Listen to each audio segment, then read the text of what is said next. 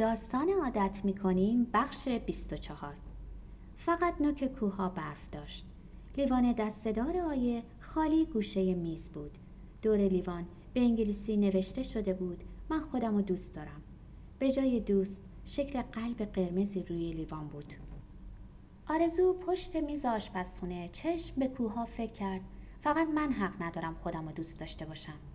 آیه توی وبلاگ نوشته بود چند شب خونه مادر بزرگم میخوابم. پیغام گذاشته بودین که چی شده؟ چرا وبلاگ رو بروز نمی کنم چرا نمی نویسم عروسی مرجان چی شد؟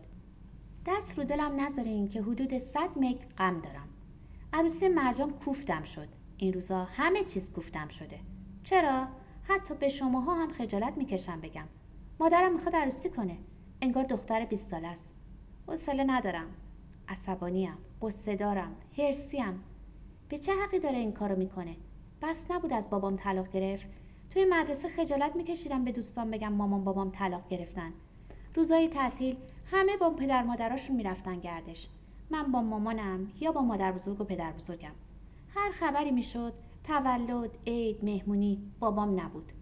مادرم بچگی ما ازم گرفت. بس نبود. حالا یه مرد غریبه بیاد جای بابام؟ نمی‌خوام. به من چه که مامانم با بابام نساخت. می‌خواست بسازه. وقتی بچه دار میشیم دیگه حق نداریم بگیم شوهرم اینجوری کرد و اونجوری نکرد. مادر بزرگم راست میگه. این فمینیسم بازی گن زده به همه زندگی ها زنا یا نباید بچه دار بشن. یا اگه شدن باید. باید چی؟ نمی‌دونم. داره گریم می‌گیره. حوصله ندارم. حال نوشتن ندارم. آرزو نگاه به کوها کرد و با خودش فکر کرد. شاید حق با آیه است. شاید ازدواج مال وقتی بود که جوان بود و حق داشت هر کار دلش می‌خواست بکنه. مسئولیت کسی روی دوشش نبود و فکر کرد کاش پدر بود. داشت گریش می‌گرفت که تلفن زنگ زد. یه دستش رفت طرف جعبه دستمال کاغذی و یه دست طرف تلفن. گوشی و برداشت و گفت بله و گفت سلام و گوش کرد و گفت لازم نیست معذرت بخوای. می‌دونم نگرانی. ولی گوش کرد و دستمال کشید به چشما. آره پاشو بیا حرف می‌زنیم. آرزو با خودش فکر کرد منم باید مو رنگ کنم. آرشگاه سر کوچه جمعه ها بازه. حالا یکی دو درجه کم رنگتر یا پررنگتر به قول نصرت انقدر یک شنبه دارم دوشنبه یادم نمیاد.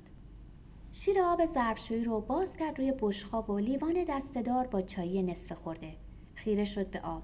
سهراب گفته بود اصرار به برگشتن آیه نکن. چند روزی نوه و مادر بزرگ با هم باشن بد نیست. به توی تنها عادت کردن به توی با منم عادت می‌کنن. نهار با هم بخوریم. آرزو گفته بود نه زور سر می‌زنم منزل مادر. باید با هر دوتاشون حرف بزنم. پالتو میپوشید که شیرین زنگ زد.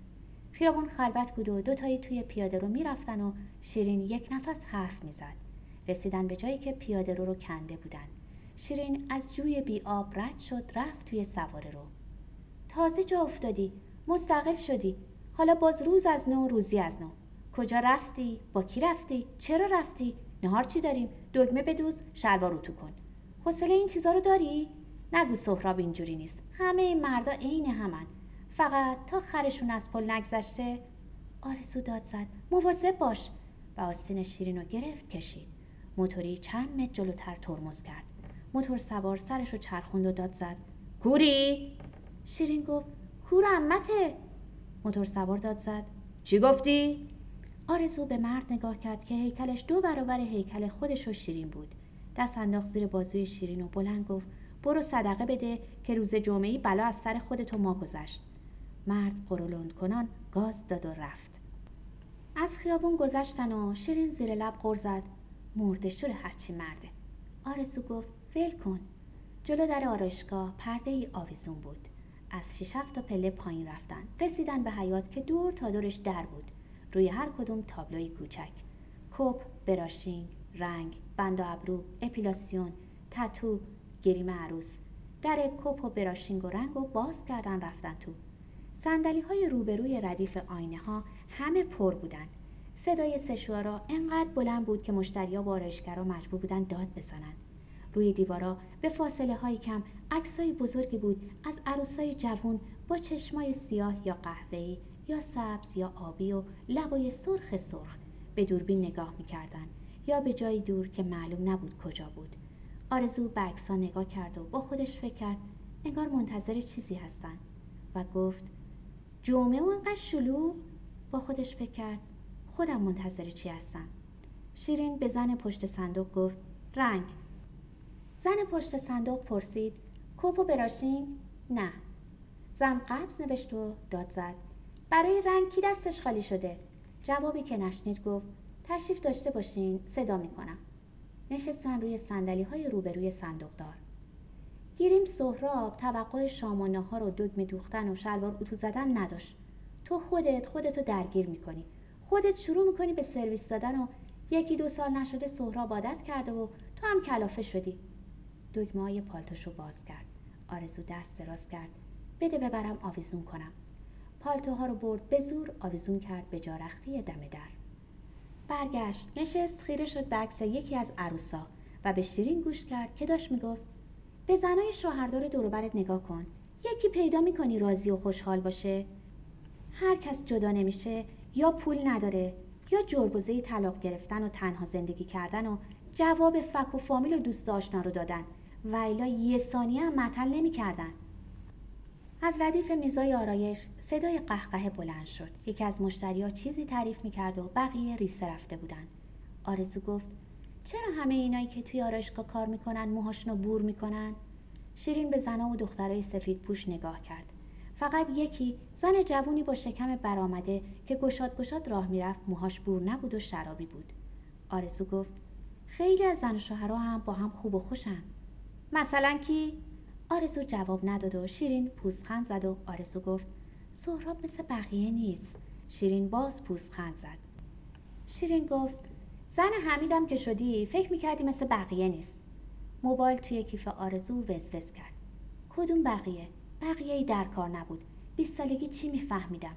برای دور شدن از ماهمونی رو رفتن به فرانسه. بس که خر بودم. دکمه موبایل رو زد. بله. شیرین زیر لب قر زد. حالاش هم کم خر نیستی. آرزو حرفش تموم شد و موبایل به دست خیره شد به موزاییک های کف آرایشگاه که یکی در میون سفید بود و سیاه. سهراب بود نگرانم بود. تا حالا هیچ مردی غیر از بابام نگرانم نبوده. شنیدم گفتی هنوز خرم. زن جوون حامله با چند تا حوله توی دست گشاد گشاد از وسط سالن میگذشت که یهو ایستاد. دست گذاشت روی شکم و گفت آی! آرایشگاه یه لحظه ساکت شد. همه از صندوقدار گرفته تا دختری که داشت توی کاسه رنگ ابرو هم می‌زد بی حرکت موندن. بعد ده تا روپوش سفید دویدن طرف زن حامله. صندوقدارم از جا پرید و دوید و گفت بمیرم الهی باز حالش به هم خورد. دختر کاسه به دست حالا توی لیوان تون آب قند هم می‌زد. صندوقدار شونه های زن حامله رو میمالید. زن موبوری که نخ بلندی دور گردنش آویزون بود زن حامله رو باد می‌زد. مشتریا با هم حرف می‌زدن. به ساعت مچیاشون نگاه می‌کردن یا توی آینه ها به خودشون. زن حامله حالش جا اومد و از راحتی که توش ولو شده بود بلند شد. لبخندی زد و گفت قربونتون برم طوری نیست. سرم گیج رفت. صندوقدار برگشت پشت میز. مرتی کی اولاق بابای مریض و ننه قرقروش رو آورده انداخته سر این بیچاره. هر روزم توقع پلو خورش برای خودش داره و آش و کباب برای باباش. بعد به دختر جوونی با موهای خیلی بلند فرفری که منتظر ایستاده بود گفت خانمی دو روز قبل از عقد کنون بند میندازیم. وگرنه جوش می‌زنی و ورم می‌کنی و شب عروسی حالا خر بیار باقالی بار کن. زن موبور با نخ دراز آویزون از گردن صورت دختر رو وارسی کرد و خندید. اول کار آقا خره رو نترسون. بعد که باقالی بار شد بی خیال شیرین گفت حالا چرا ازدواج؟ مگه همینجوری چه اشکالی داشت؟ صندوقدار به آرزو گفت نوبت شماست. آرزو از جا بلند شد. فکر کردی کجا زندگی می‌کنیم سوئیس؟ شیرین از جا بلند شد. هر کاری می‌خوای بکنی بکن. ولی وای به حالت اگه بعدش بیای و قور بزنی. زن حامله دسته حوله به بغل گشاد گشاد از وسط آرایشگاه گذشت.